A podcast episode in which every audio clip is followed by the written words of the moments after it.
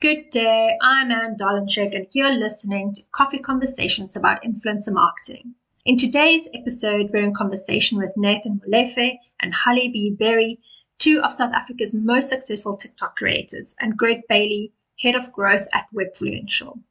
We discuss TikTok from a creator's point of view and how brands can use TikTok to reach their audiences effectively. Grab a coffee and listen as we discuss the power of finding your niche on TikTok, how TikTok has evolved over the last couple of years, the metrics we are able to measure these days on the platform, and the importance of aligning with the right creators for influencer campaigns on the platform. If you enjoy this podcast, you will also enjoy our fortnightly newsletter that keeps you up to date with influencer news from around the world. Subscribe at the link in the show notes. This podcast series has been made possible through an exclusive sponsorship from SA's number one nano influencer platform, The Salt. Most brands have a communication line to their existing customers, but not a way to get them to have additional positive brand conversations. The Salt solves the problem by identifying brand fans and getting them to talk more about their positive brand experiences.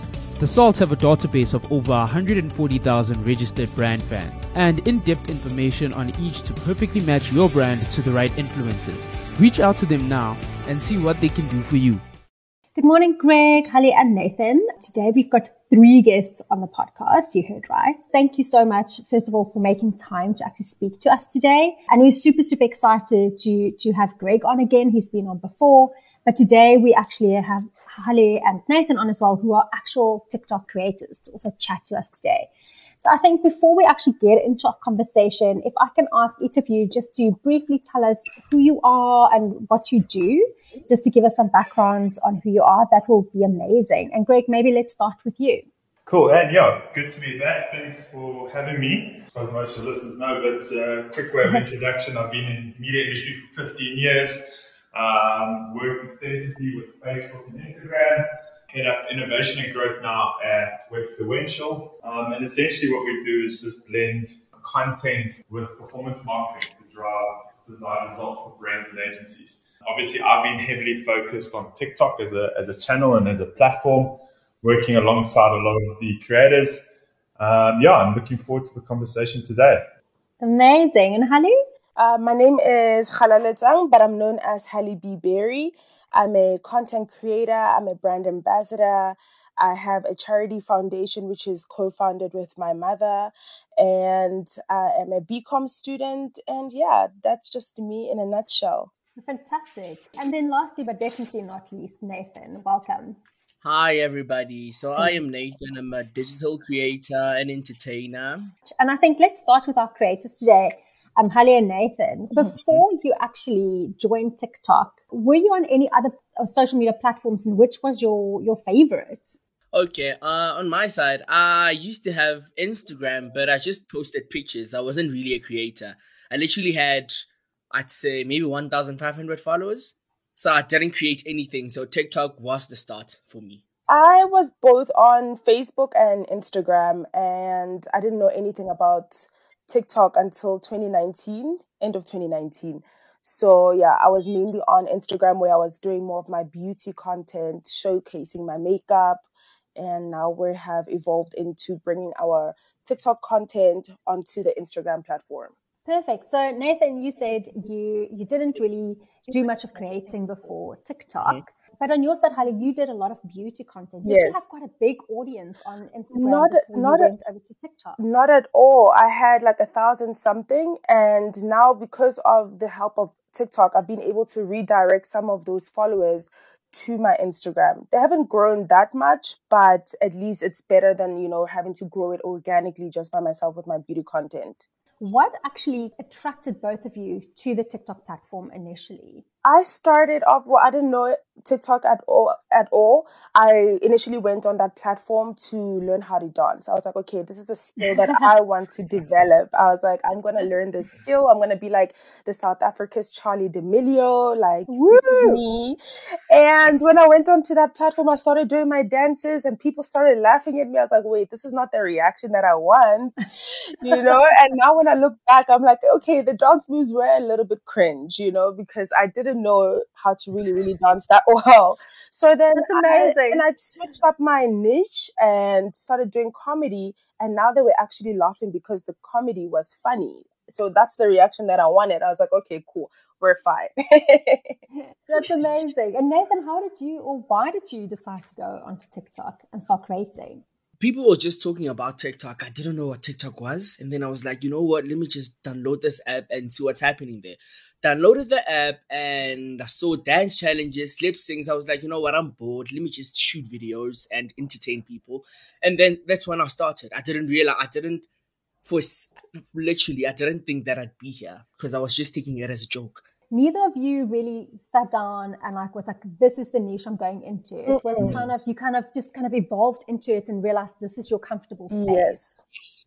And what was your expectations? Did you have any expectations starting to create content on tiktok? Did you ever think this is going to become a big thing? You're going to be this amazing creator well, honestly, I didn't have any expectations to to be honest because I just wanted to have fun. I was just there to have fun, and that's the main goal. That's all. That's what I always tell myself to have fun. So I literally didn't have any any expectations. That's how I feel. Like I just went there. I didn't even know how people could like grow this quickly or this far or go so far in life with content creation, especially on TikTok platform.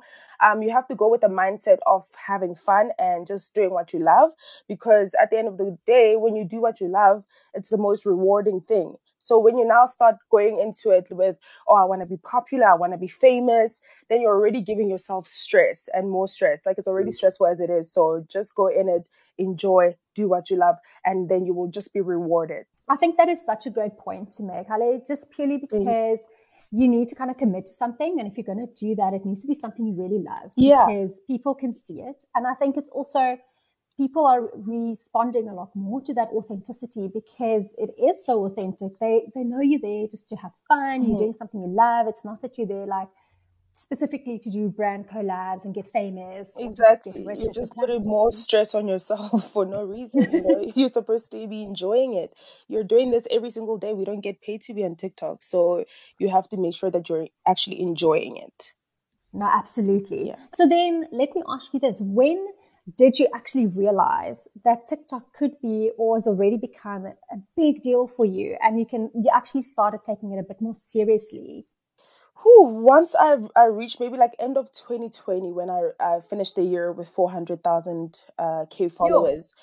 That's when I was like, oh, okay, so this is very serious. So I'm a brand now. I need to take my content seriously because there's so many brands that are out there scouting who's going to work with them. I mean, now we have the biggest yeah. brands like such as Gucci and Louis Vuitton on on TikTok. So this means like it's a serious business. And now all the biggest celebrities are also on this platform. So they know that they need to also start making money off this platform. So end of 2020, that's when I started really, really taking my content seriously. And now we're at uh, 2.2 million. That's absolutely amazing. And you, Nathan, when did you have that realization? So I was still in varsity in 2019. I literally failed my whole first year because of TikTok because oh, I was no. literally guys. Your, your parents must have loved that. Yo, my parents are like, no man, you're wasting your time. I was like, no, I have to keep on pushing. And then once people started recognizing me, I was like, okay, we're getting somewhere. And then that's when I saw that okay, this is a real deal. And it it was late 2019. That's okay. so that's so funny actually because I took a gap year last year because that's when my career was also starting to get really really serious. So I was like, okay, yeah. let me just focus on one thing at a time, and then that's what I did. But then this year I was like, okay, let me just I need to just finish my and get my degree. definitely worked for you. Look at look at where you are right now. Yeah, exactly. You see, so yeah, there's a strategy there. and I th- and I think it is how it should be approached. Like you need that strategy. Yes. start realizing things this could be something, then it's not just mm-hmm. kind of like this thing you do while you're having a break or at night, just quick, quick. You actually have content plans and strategies and think mm-hmm. about those couple of months ahead and who yes. you want to work with. So has the pandemic period had any impact on your audience growth? Because we know that more and more people just started going on TikTok when that pandemic hit. They wanted that entertainment, that edutainment.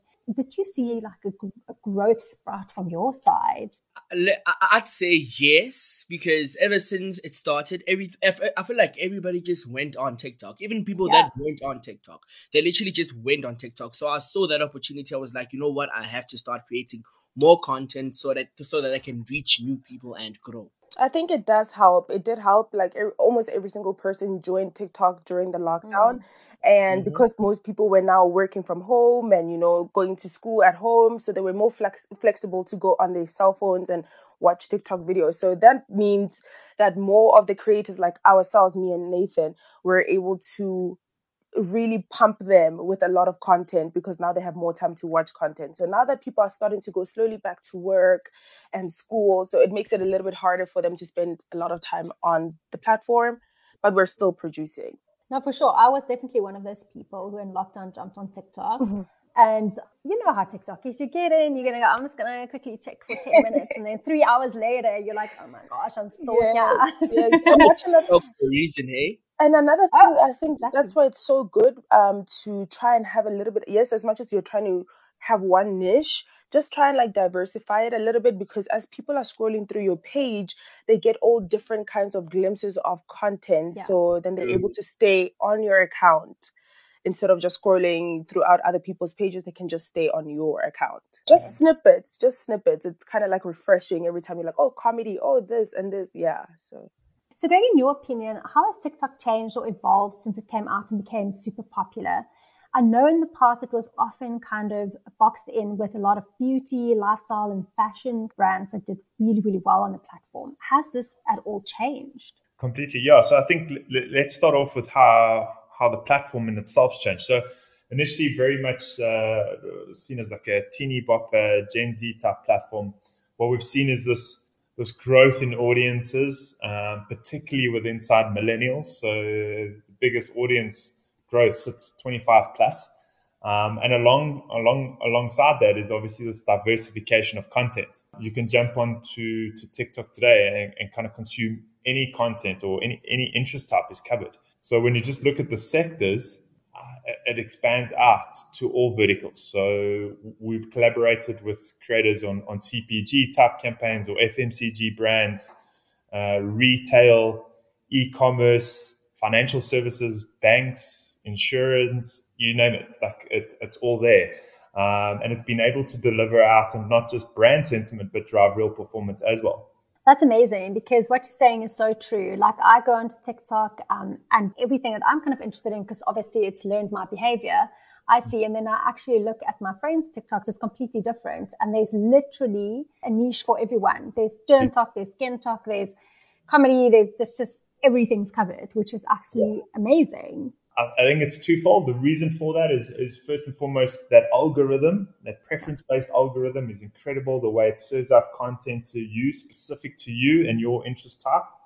Um, and then, like we've said, it, it's kind of democratized this um, creator economy, I suppose. And, and everyone's become a, a creator to a large degree. So you're getting this content created at absolute scale and delivered out to all of its users.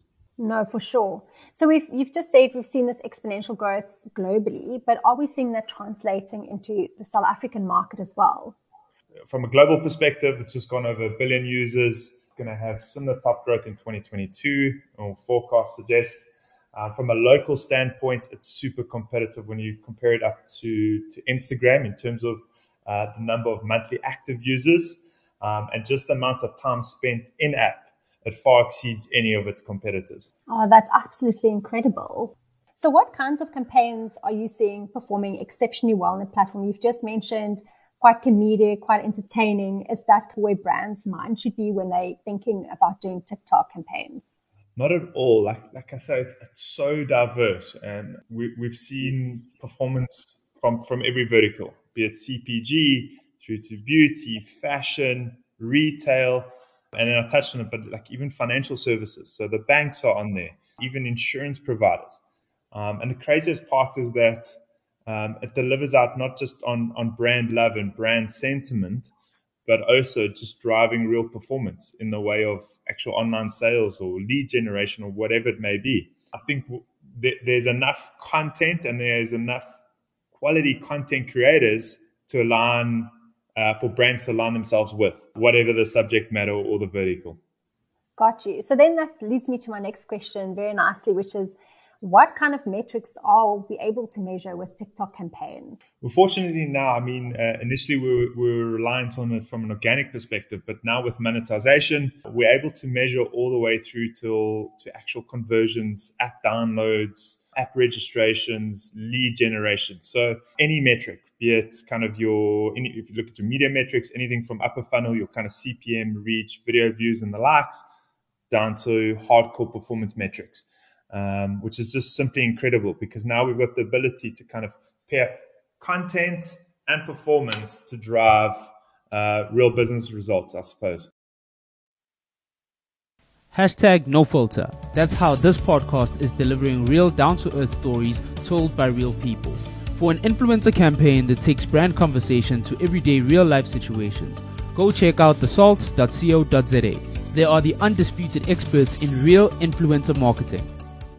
That's fantastic because I know um, last time we spoke that they were thinking of starting to do this and we were reliant on organic everything. So this is actually amazing, especially for brands who really want to see how the platform performs for them. Completely. I think over and above that, what it also allows is the measurability, but it also allows for brands to be specific in terms of targeting. So sure. it allows them to, to segment audiences, uh, target by location, by interest type, whatever the case may be.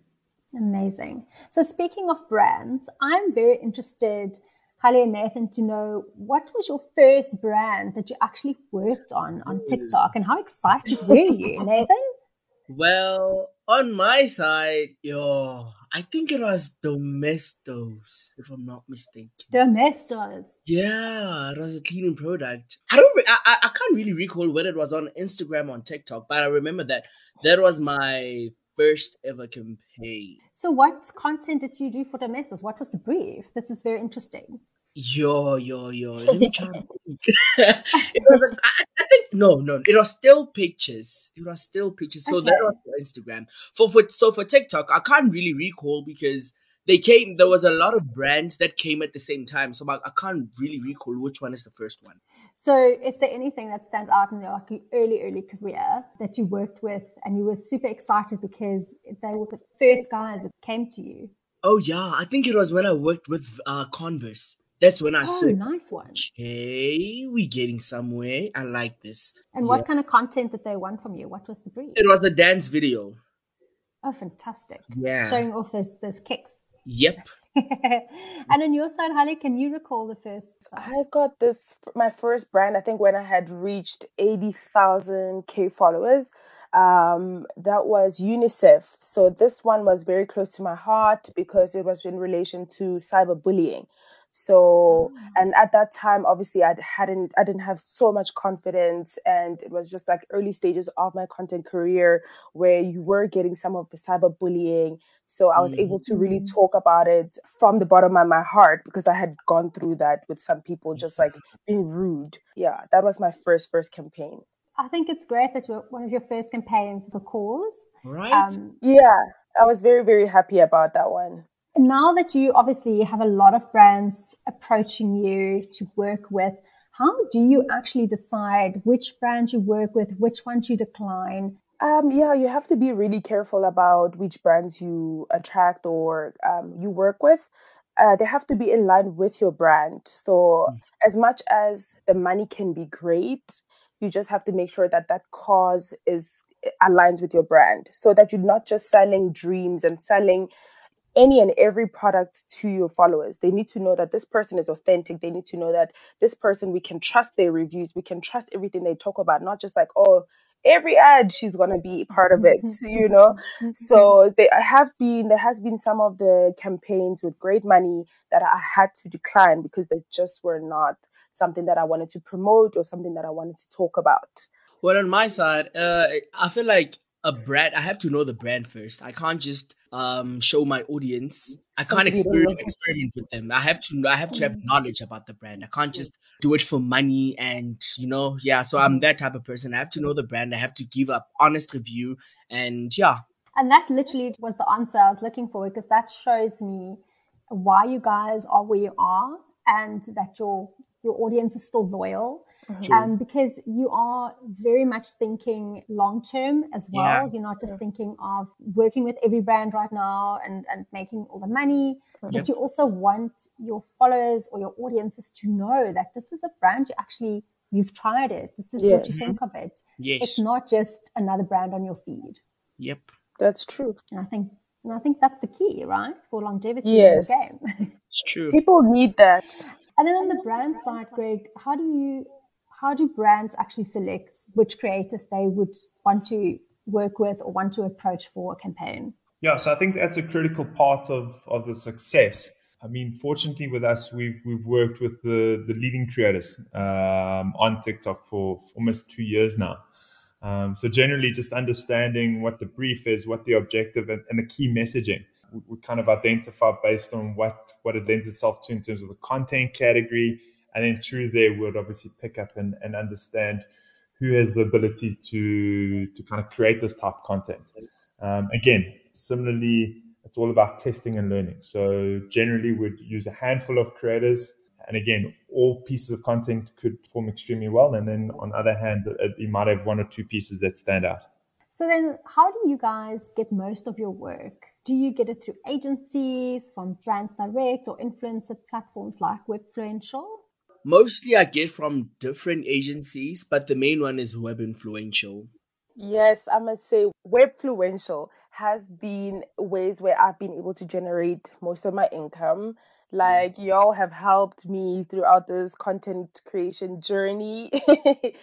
I first started and I thought maybe this app or this platform was just like generated with computers or like the people that you're talking to are computers because they're so great like in responding fast. They're on top of it. I even had to ask at one point i was like wait am i talking to a robot or can you tell me like you know like send me an email back like if you're not a robot? So then they had to be like no you're actually talking to actual people. So i was like wow because y'all are so professional. So i love uh Webfluential that you send them one of those grids to say tick where all the robots are yeah, yeah, I generated one for my, I generated one for myself and I was like, let's see. That's amazing. so um, there's obviously clear benefits from being on a platform like Webfluential. Um, what would you say is like your the main benefits of, of just being a creator and basically having them match you with brands when campaigns come in? So you know that they're not going to rip you off when it comes to getting your money um, after you have submitted a piece of content for that specific brand.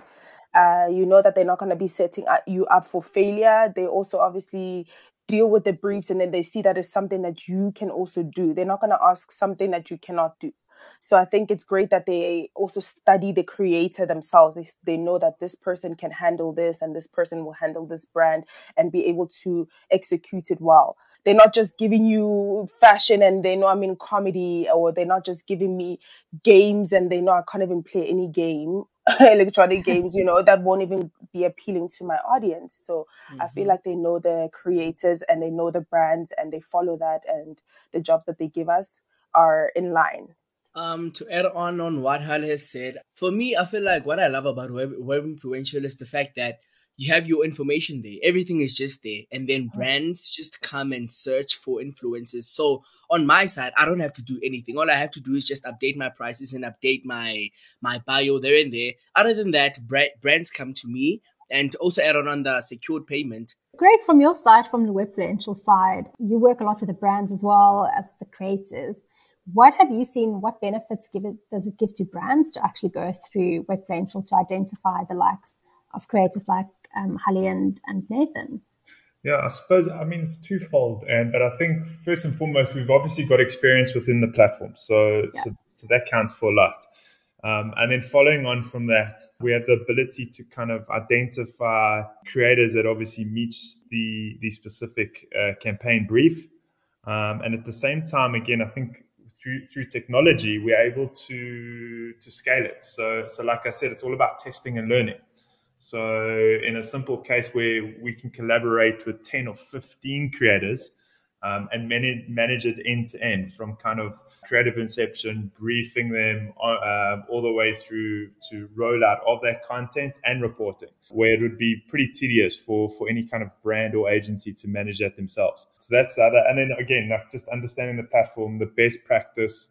We know what works. We know what kind of formats works given that that, that campaign objective and, and how to drive out that that performance at the end of the day. Yeah, I think for me, like the biggest benefits for brands are that they don't have the headache of having to do any of the negotiation, find the creators, do the reporting. I think it's very, very stressful. And they might just choose people who doesn't align with them, where on your side, Webfluential already knows who would work brilliantly and just take all the pain away from managing from A to Z, which is great. That. That's, that's...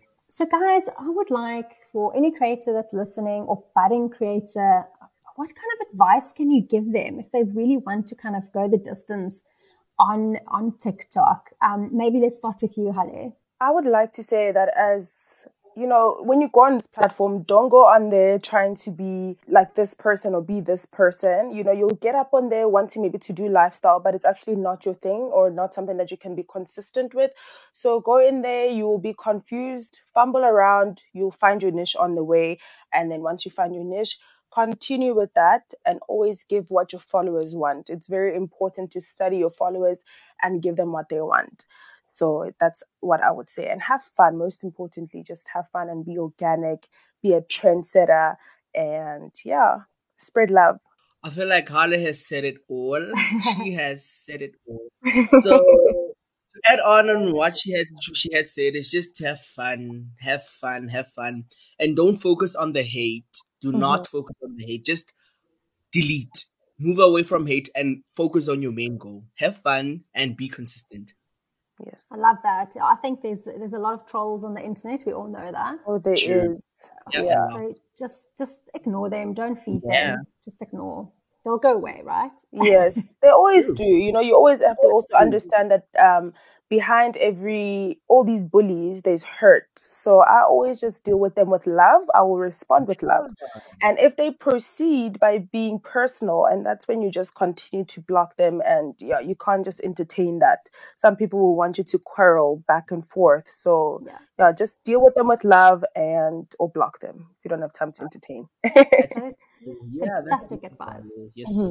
And then greg last question to you is uh, any advice to brands who's considering doing some TikTok campaigns? What should they avoid? What should they consider?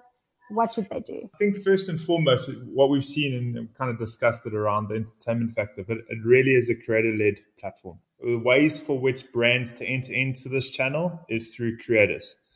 Um, again, the idea is identify the right creators, test and learn, um, and then through that, obviously scale up but I think lean on lean on experts. Come to us with the kind of campaign, the objective, um, and let us work together. Yeah, I think I think that's the biggest kind of learning is is you've got to have quality content and it's got to be creator led content. It's got to be authentic. It's got to be fun and it's got to be relatable to this audience. Yeah, and I think to your point, it is a collaboration between everyone. Everyone's on on that team and everyone's working together to to have the best and most fun and most relatable campaign at the end of the day. 100% completely. So guys, that's come to the end of our chat today. And I just want to thank each and every one of you for making time and just like sharing your experience and your knowledge with us. We really, really appreciate that.